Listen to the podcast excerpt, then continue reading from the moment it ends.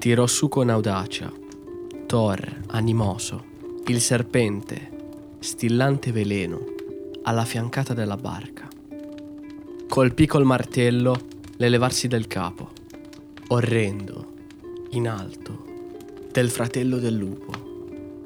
Ma fu allora che il gigante Ymir, compagno di pesca del dio del tuono, tagliò la lenza, già che per quanto i giganti siano terribili, essi sono più antichi degli dei, e perciò talvolta più sanno l'ora dello scontro tra il possessore del martello e Jormungandr non era ancora arrivata.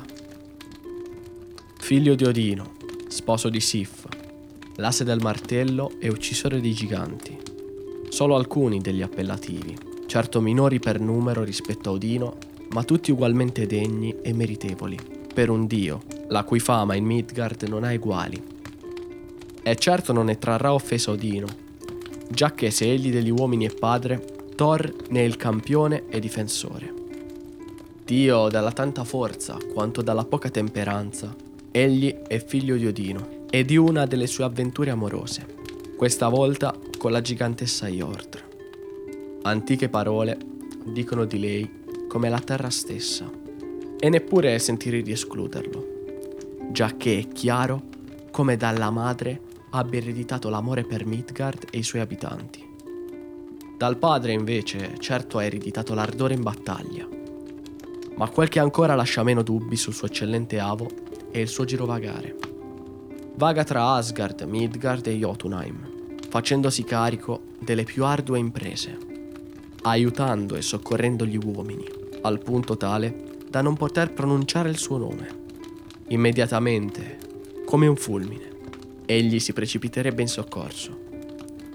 Irridente del pericolo e mai timorato del destino, vaga e lo fa a bordo del suo carro, trainato da due capri, Tan Gniostr e Tan Grisnir. Se volete un trucco, nominateli come se dovessero scricchiolarvi i denti, digrignandoli. Del resto è esattamente questo il significato dei loro nomi.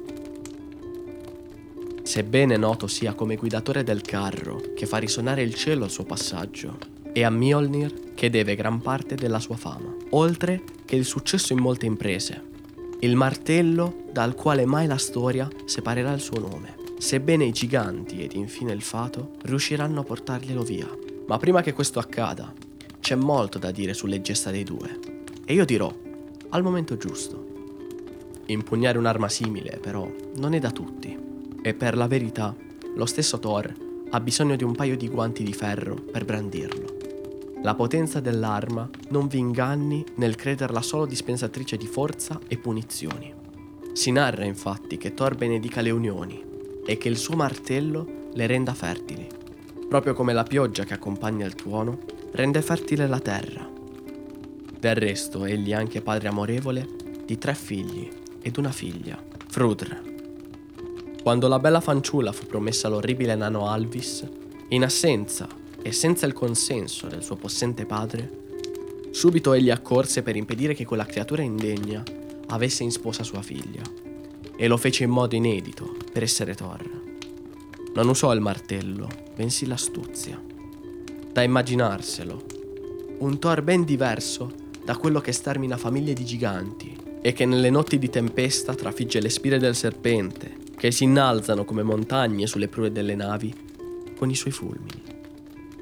Diverso, ma Thor è anche questo. Del resto, come potrebbe non esserci amore nella vita del più umano tra gli dei o il più divino tra gli uomini? Ma ora già la rugiada bagna l'erba e Skinfaxi galoppa splendente. Questa storia è finita, ma presto canterò ancora.